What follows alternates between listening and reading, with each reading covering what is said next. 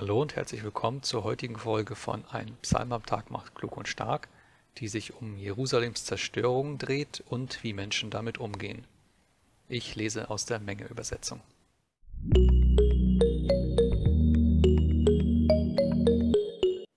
Psalm 79 Klagelied des Gottesvolkes über die Verwüstung Jerusalems.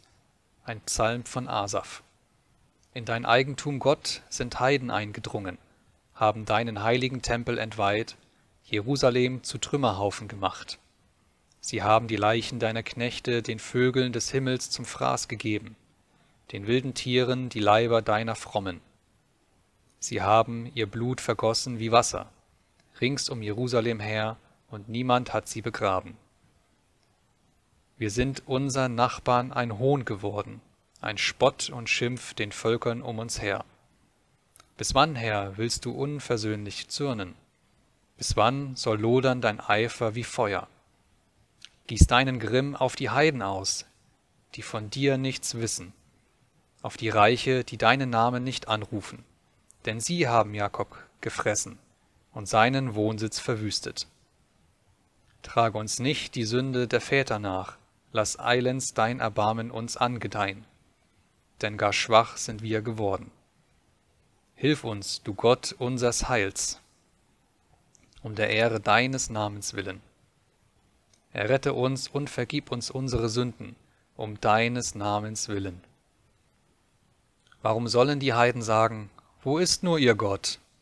Lass kund werden an den Heiden vor unseren Augen die Rache für das vergossene Blut deiner Knechte. Lass vor dich kommen das Seufzen der Gefangenen. Kraft deines starken Armes, erhalte am Leben die schon dem Tode geweihten. Und zahle unseren Nachbarn siebenfältig heim in ihren Busen den Hohn, mit dem sie dich, o Herr, gehöhnt. Wir aber, dein Volk und die Herde, die du weidest, wir wollen dir ewiglich danken, von Geschlecht zu Geschlecht verkünden deinen Ruhm. Jerusalem liegt in Trümmern, der Tempel ist entweiht, geplündert und zerstört. Viele Menschen wurden getötet oder als Gefangene verschleppt. Asaf sieht darin die angekündigte und somit folgerichtig eingetretene Strafe für die Abwendung des Volkes von Gott. Und so bittet er für Sündenerlass und Gnade. Da er die Schuld aber bei den früheren Generationen, bei den Vätern sieht, und dort auch festmacht, fehlt ihm die Einsicht, dass er und seine Generation selbst Gefahr laufen, diesen Weg zu gehen. Und die ersten Anzeichen sind schon da. So bittet Asaf um siebenfache Rache für das Leid und den Hohn, den sie erlitten haben, damit Gott sich als wahrhaftig erweist. Nun, seine Reaktion ist nur allzu menschlich und auch verständlich. Aber dabei letztlich stehen zu bleiben und nicht das Gute von Gott zu erbitten, das führt doch dazu, dass er nicht besser handelt als die Menschen, die er jetzt tot sehen möchte.